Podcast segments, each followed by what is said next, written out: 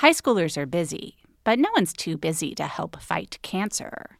The Leukemia and Lymphoma Society is looking for their next Student Visionaries of the Year. Could that be your child? High schoolers who participate in this seven week philanthropic leadership development program gain valuable life skills like project management, communication, financial literacy, and entrepreneurship. Forming strong teams behind them, they fundraise for the Leukemia and Lymphoma Society in honor of a pediatric blood cancer survivor right in their local community. Most importantly, this campaign is an opportunity for high schoolers to engage in meaningful work within their community and make a real impact on the lives of blood cancer patients and their families. Sound like something your child might be interested in? You can learn more about Student Visionaries of the Year or even nominate a student at lls.org slash students. That's lls.org slash students. You must a kiss is just a kiss, a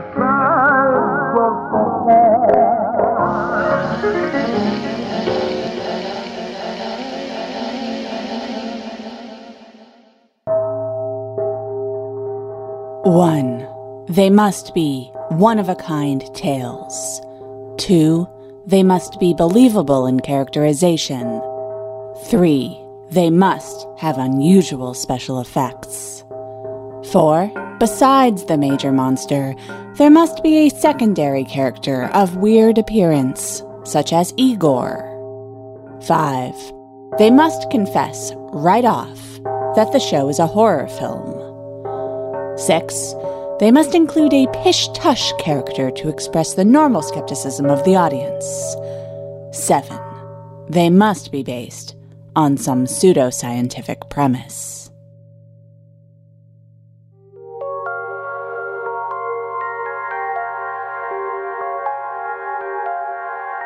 Welcome to another episode of You Must Remember This the podcast dedicated to exploring the secret and or forgotten histories of Hollywood's first century, part of the Panoply Network. I'm your host, Karina Longworth, and what you've just heard were the rules of the Universal Studios horror movie as outlined by producer George Waggner in a May 1942 Saturday Evening Post story titled Scare 'em to Death and Cash In. We've talked about Universal's rules before in an episode very early in the life of this podcast on RKO horror movie producer Val Lewton.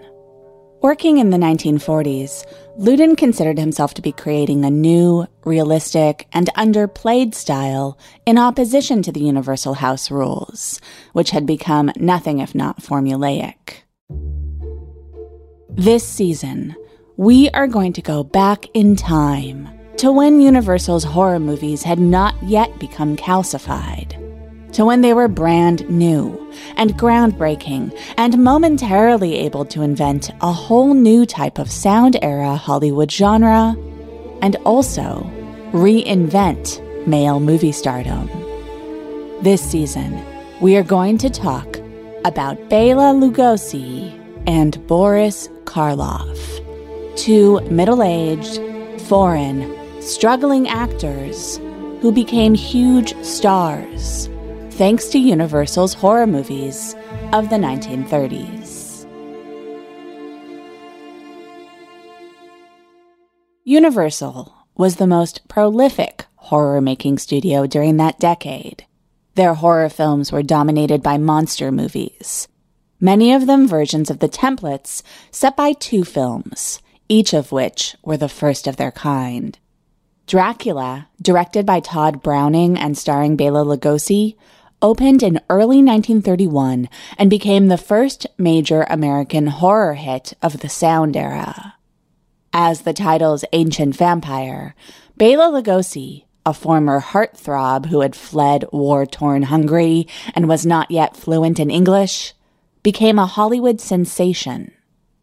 The year 1931 was bookended by the release of Frankenstein, directed by James Whale and starring Boris Karloff, a one quarter Indian Englishman who had been alternating acting with manual labor for the previous 20 years.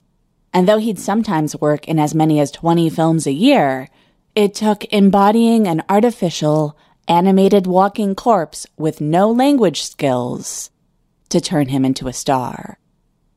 With these two movies, the first wave of talking horror movies was born. After the boom of 1931, the trend tapered off later in the 1930s. After audience interest flagged and a change in censorship rules made it nearly impossible to market the films in Great Britain. During this glory period, filmmakers explored new possibilities for horror in sound film, using sound effects, soundscapes, and score to heighten moods and scares. These were some of the most innovative films of the era in terms of the way they used technology and advanced cinematic language. But though sometimes studios like Universal spent A money to make and market horror movies, the genre was still basically considered a B genre. Most of the movies that we're going to talk about this season had running times of 70 minutes or less and would have been shown on a double feature, either before a more prestigious film or in the case of some of the Karloff films, after a cheaper and shorter horror feature, sometimes starring Lugosi. For the most part, horror stars generally were not expected to cross over to more respectable genres, or to advance up to mainstream stardom. In various ways, Bela and Boris would each try to challenge these expectations for stars of their kind. And in various ways, each would succeed and fail. This wave of horror movies thrived during the Depression and surged again during World War II. With their motifs of mad scientists and modern technology attempting to go one better than the Christian tradition and usually spectacularly failing, they reflected post World War I anxieties about the mechanization of death and life continuing on in a machine age. The basic thesis of these original monster movies is that it's better to be dead due to the passage of time and or natural causes than to be undead, to be forced to walk the earth when you belong in the afterlife. Thus, the audience feels sympathetic to characters like Dracula and Frankenstein, even as they're responsible for death and destruction, because there is a kind of tragedy to their villainous plights. This is somewhat more true of Frankenstein and other monsters and villains played by Karloff, whose understated, highly physical performances invite empathetic introspection. If Karloff is the quiet, sensitive bad boy of Universal monster movies, Bela Lugosi is the flamboyant hedonist. What James Spader is to movies like Pretty in Pink and Less Than Zero, Bela Lugosi is to Dracula and the best of his films that followed. When he was given decent material to work with, Lugosi invited the viewer to share in the delight his character took in perpetrating evil, and he's usually more interesting than his victims. In the worst of Lugosi's performances, he seems as trapped as poor Frankenstein in a living world that doesn't make sense to him. Once the studios, pouncing on the success of single films, milked them into franchises, old fashioned literary characters like Frankenstein were turned into something like today's superheroes. Driven by momentary greed, Universal and their competitors unwittingly created lasting brands. These movies were controversial in their day, but also considered disposable.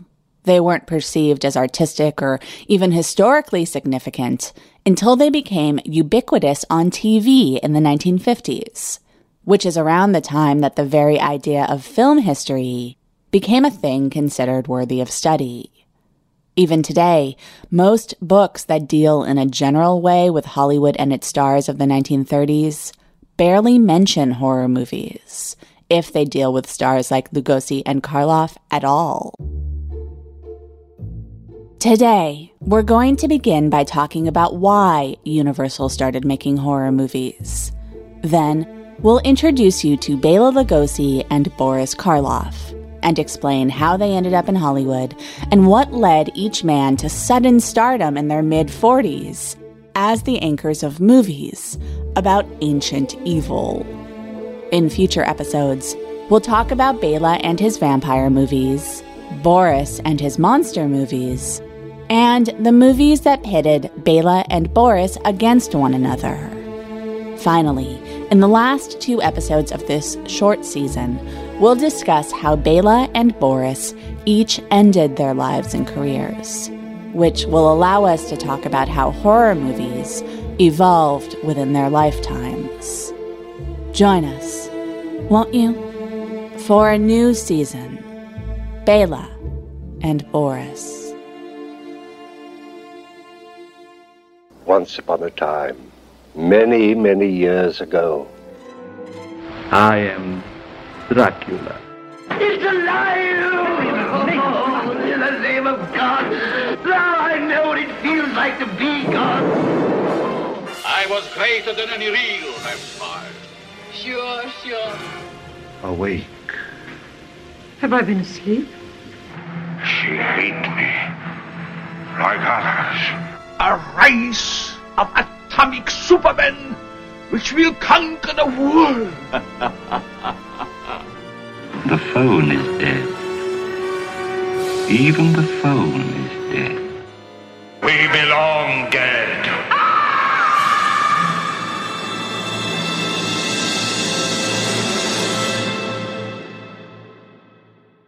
Your business was humming, but now you're falling behind.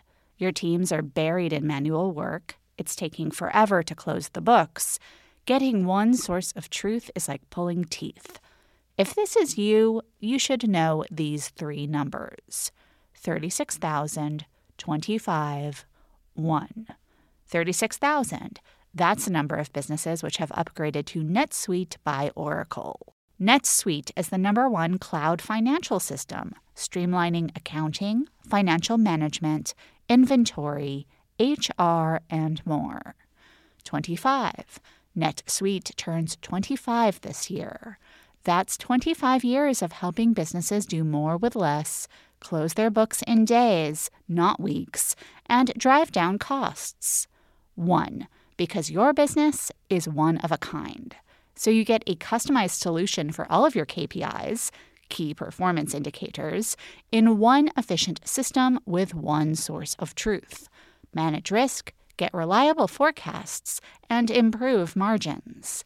Everything you need all in one place. Right now, download NetSuite's popular KPI checklist designed to give you consistently excellent performance absolutely free at netsuite.com slash remember. That's netsuite.com slash remember to get your own KPI checklist. netsuite.com slash remember. Universal Studios was founded by Carl Laemmle, a diminutive German immigrant born in 1867 who became one of the original major studio moguls almost by accident. After arriving in the United States and bouncing around the Midwest in various industries as a bookkeeper, salesman, and manager, Laemmle had jumped into the movie business after observing what seemed to him like the magical truism of the Nickelodeon. Unlike, say, the customer at the department stores where he had worked, the movie customer didn't take the product with them when they left the store. In the movie business, the product stayed with the seller. And you could sell the same damn thing to countless new customers streaming in and out of your doors. Laemmle proceeded to build a studio based on publicity stunts that would create new customers and keep the old ones interested. He invented a new kind of fake news when he hired Florence Lawrence, Lawrence was an actress who had been the top attraction at her previous studio, Biograph, where she was known merely as the Biograph Girl. Back in 1908, stars were not promoted or even billed by their real names. so that movie producers could easily replace them. But moviegoers fell in love with Lawrence and clamored for more of the actress who they dubbed the Biograph Girl. Hoping to take advantage of her popularity, Lawrence had been seeking better terms at other studios, and when Biograph discovered this, they fired her. Laemmle snatched Lawrence up for his film company, then called Independent Moving Pictures, or IMP. Laemmle was able to win out over his competitors by offering to put Lawrence's name, her real name, up on cinema marquees. But before announcing his big get, Laemmle leaked a report to newspapers that Lawrence had died in a St. Louis streetcar accident. Laemmle then bought ads declaring that reports of Lawrence's death had been greatly exaggerated, and announcing that she was not just alive and well, but in the process of shooting her first movie for Laemmle. Laemmle would fully debunk his own hoax by sending Lawrence to St. Louis for a public appearance to prove that she lived to star in another one reeler. Fans were so excited to see that Florence Lawrence was alive that they mobbed her on the train platform, ripping at her clothes to literally get a piece of her. Carl Laemmle, like a certain mad doctor in a movie that would help save his studio two decades later, had created a monster. Florence Lawrence would not be the only movie star for long, and once studios started not just billing and publicly exalting stars, but also manipulating the news media to cover their performers' mere act of living as a spectacle in itself, there was no going back. For the next 25 years, Laemmle would play out a pattern of finding, hiring, and or poaching rising stars early in their careers and then losing them at or near their peak when other studios were willing to pay them more money. Not that Laemmle was always a cheapskate. After the Florence Lawrence coup, Laemmle spent money to lure another biograph star, Mary Pickford. His company established roots in Los Angeles, and after absorbing other independent companies such as Rex, took on the name Universal the first Universal Studios, took over a studio built into Blondeau Tavern, a French widow's roadhouse on Hollywood and Gower, once famous for serving pigeon and rum omelet dinners. When a nitrate film fire burned the studio down, Laemmle thought big about the rebuild. In 1915, he proved to the industry and the world that he was willing to spend to build up his own legacy by cutting the ribbon to Universal City, a faux but fully functioning municipality, which Laemmle had built around a massive ranch studio in the hills north of Hollywood. The main purpose of Universal City was to film movies. The secondary benefit was to promote the making of movies to the consumers of movies. Laemmle turned movie making itself into a participatory tourist attraction setting up bleachers in front of his sets and selling tickets to tourists so that they could watch the movies being made, and sometimes recruiting extras from their ranks. Another angle for publicity was that Universal branded itself as the studio most inviting of female workers. At that ribbon cutting ceremony, Laemmle was given the key to Universal City by the studio's female police chief. Earlier, Lois Weber, a controversial and groundbreaking female writer director and one of Universal's star auteurs, had been elected mayor of Universal City.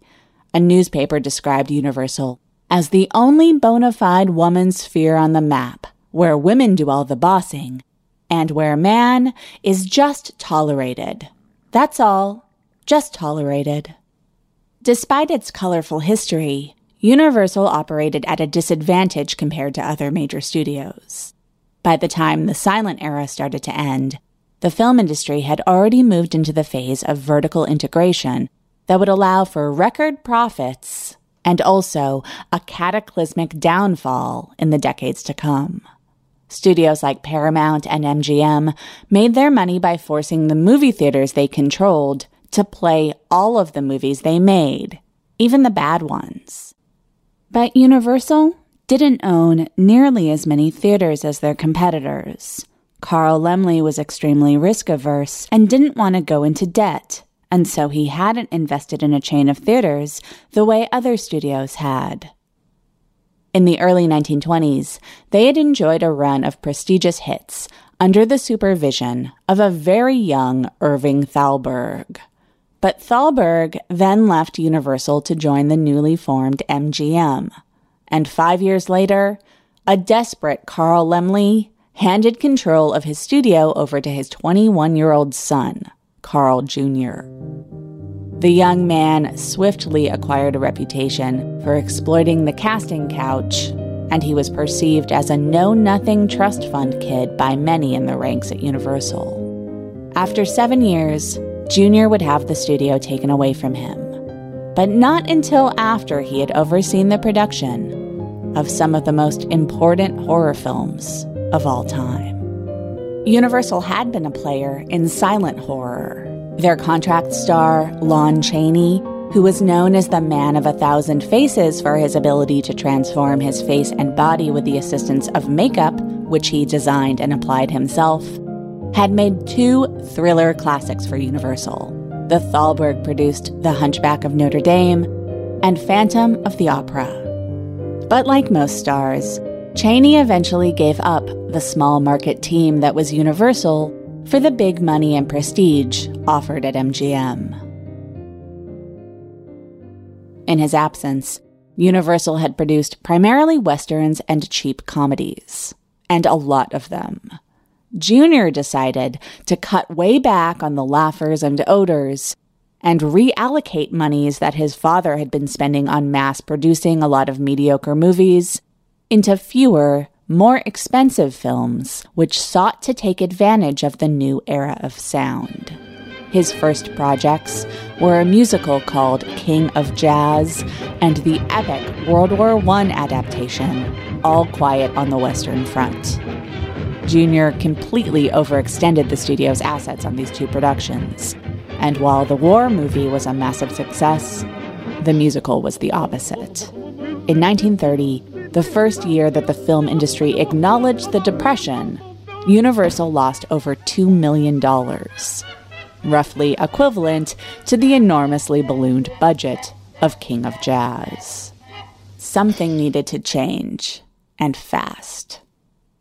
Desperate to turn things around, Junior decided to compete with the richer, more profitable studios the same way his father had approached his rival, Biograph by taking their talent. A huge horror fan, Junior decided to try to hire Tod Browning, one of the top directors at MGM, who had made 10 movies with Lon Chaney. A former vaudeville actor and carnival manager, Browning had apprenticed with D.W. Griffith before becoming a journeyman director who worked at a half dozen studios in the late silent era. After a short term contract with MGM expired, Browning went to Europe and then returned to Hollywood and in early 1930 signed a contract with Universal Studios. That spring, Universal became one of several studios bidding on the rights to a theatrical adaptation of Dracula, Bram Stoker's epistolary novel about an undead count in search of literal new blood.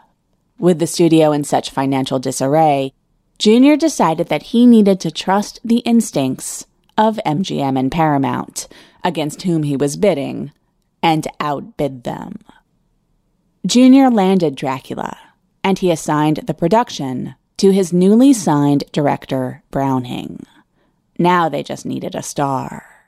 Knowing how to speak and understand a new language can be an invaluable tool when traveling, meeting new friends, or just even to master a new skill. But it's not always simple when you're bogged down by textbooks and structured classes. That's why so many people trust Rosetta Stone. Rosetta Stone is the most trusted language learning program, available on desktop or as an app. It truly immerses you in the language you want to learn, like Spanish, French, Italian, Chinese, and more. You won't just be studying English translations. The Rosetta Stone intuitive process helps you pick up a language naturally, first with words, then phrases, then sentences. Don't put off learning that language. There's no better time than right now to get started. For a very limited time, listeners can get Rosetta Stone's lifetime membership for 50% off. Visit rosettastone.com slash rs10. That's 50% off unlimited access to 25 language courses for the rest of your life. Redeem your 50% off at rosettastone.com slash rs10 today.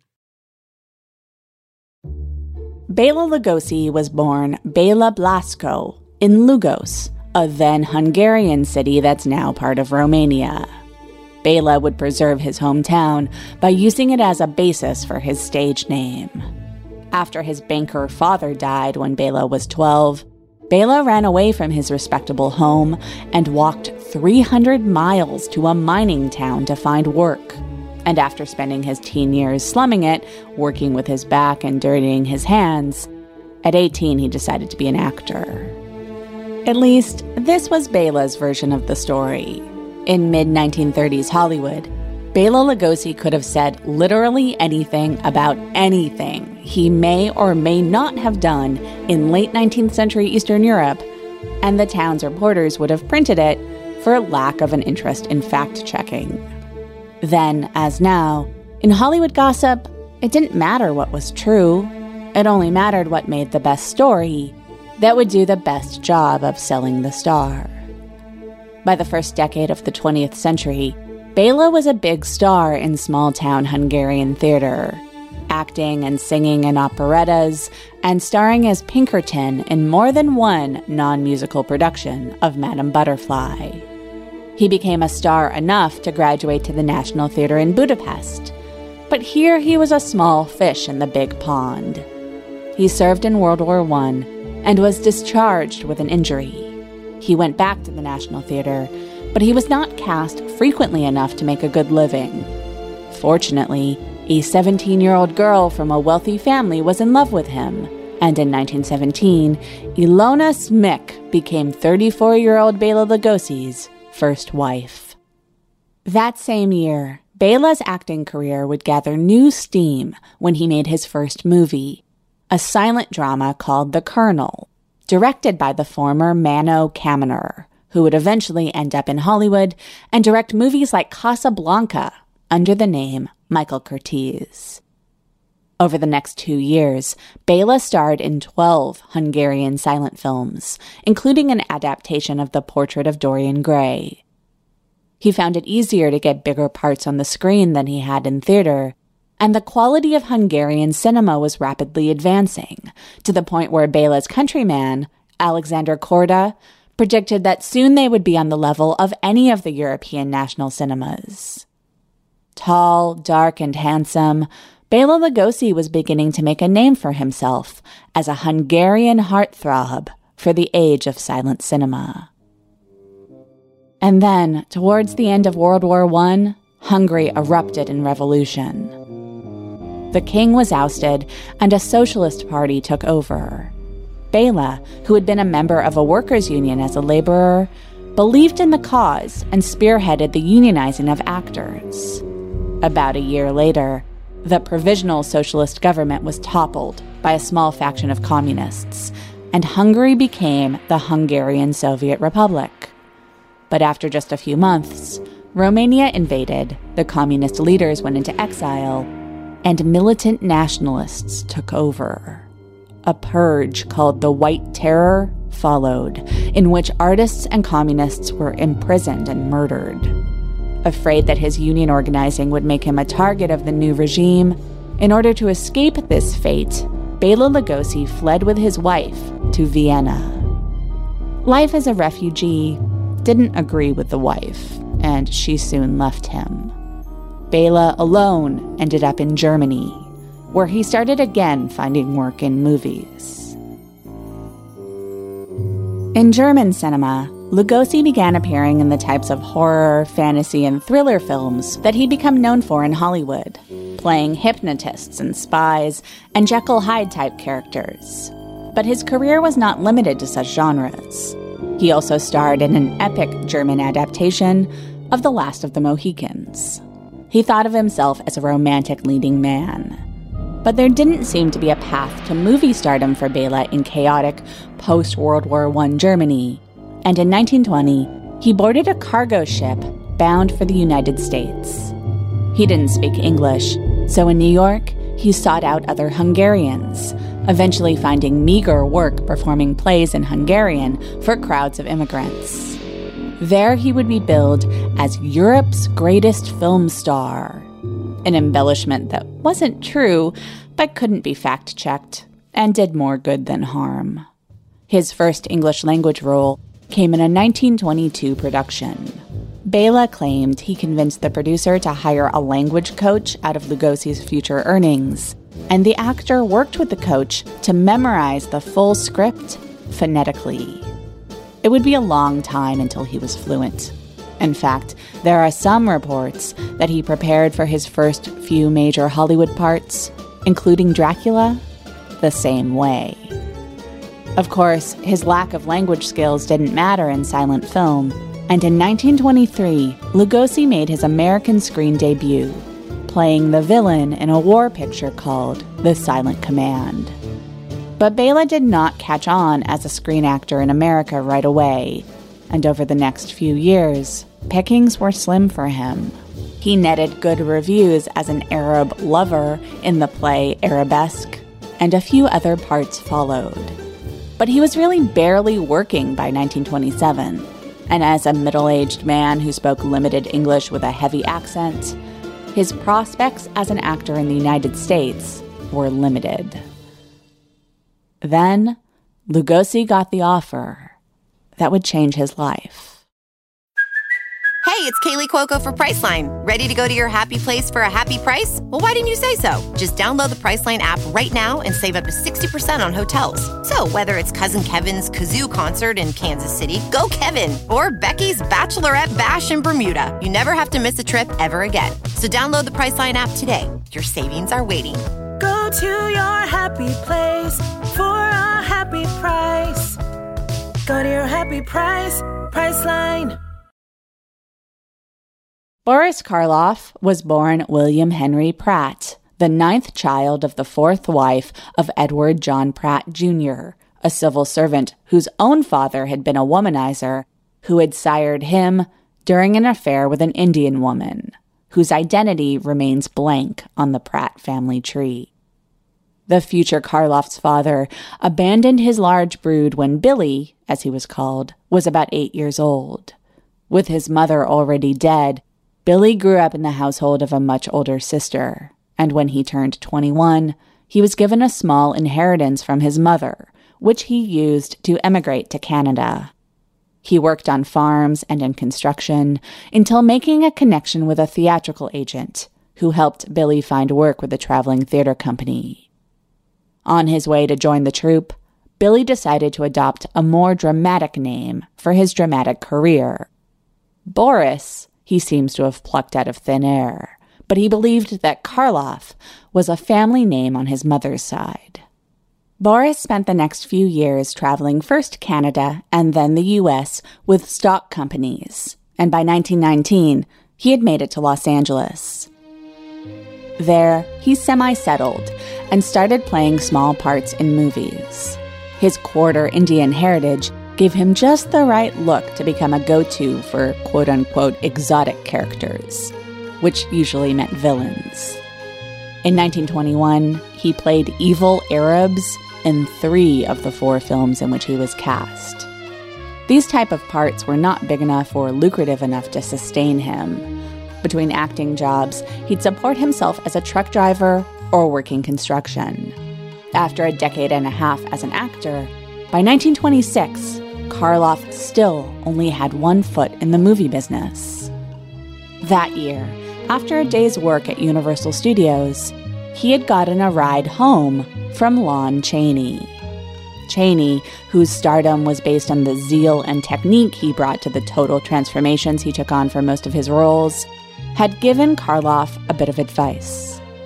The secret to success in Hollywood lies in being different from anyone else, Chaney said. Find something no one else can or will do.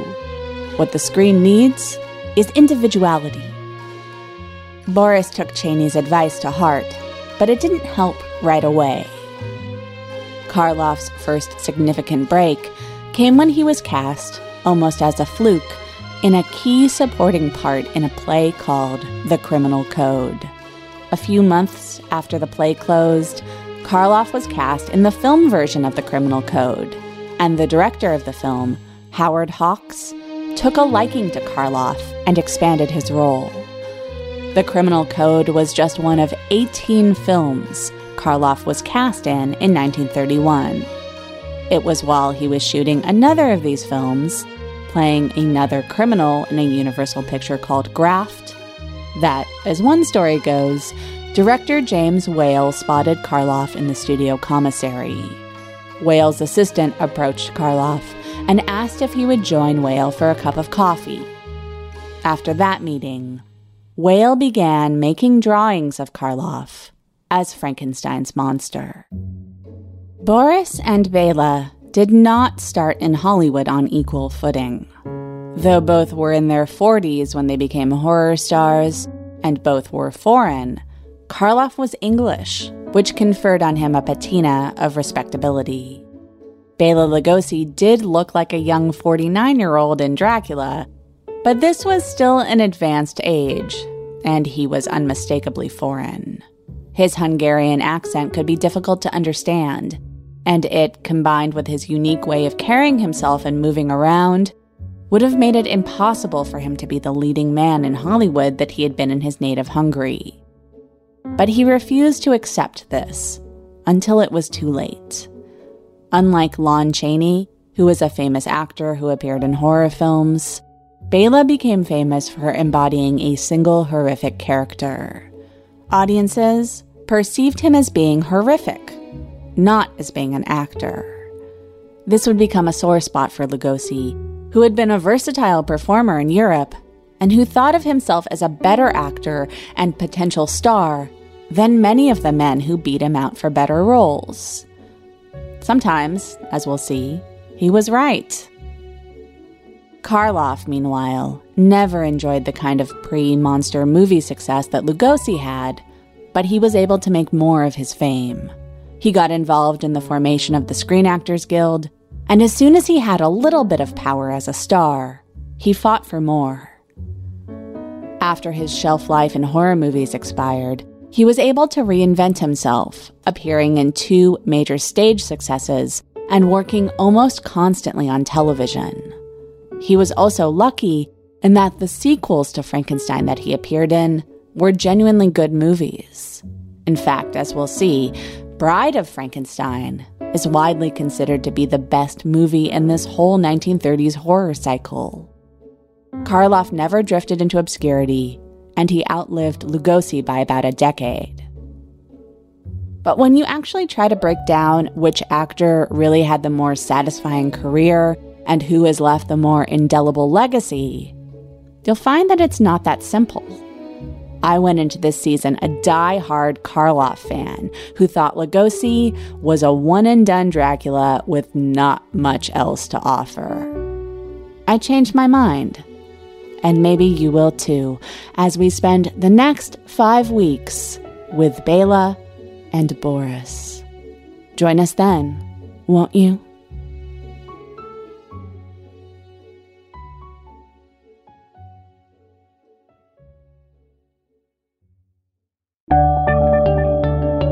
Thanks for listening to You Must Remember This.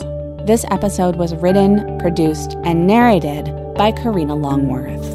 That's me. Our editors are Sam Dingman and Jacob Smith. Our production and research assistant is Lindsay D. Schoenholtz, and our logo was designed by Teddy Blanks. For more information about this episode and other episodes, please go to our website, you must remember this podcast.com. There you'll find show notes for every episode with information about our sources, as well as lots of other goodies. If you like the show, please tell anyone you can, any way that you can. You can follow us on Twitter at Remember This Pod, and we're on Facebook and Instagram too. We'll be back next week with another tale from the secret and or forgotten histories of Hollywood's first century. Join us then, won't you? Good night.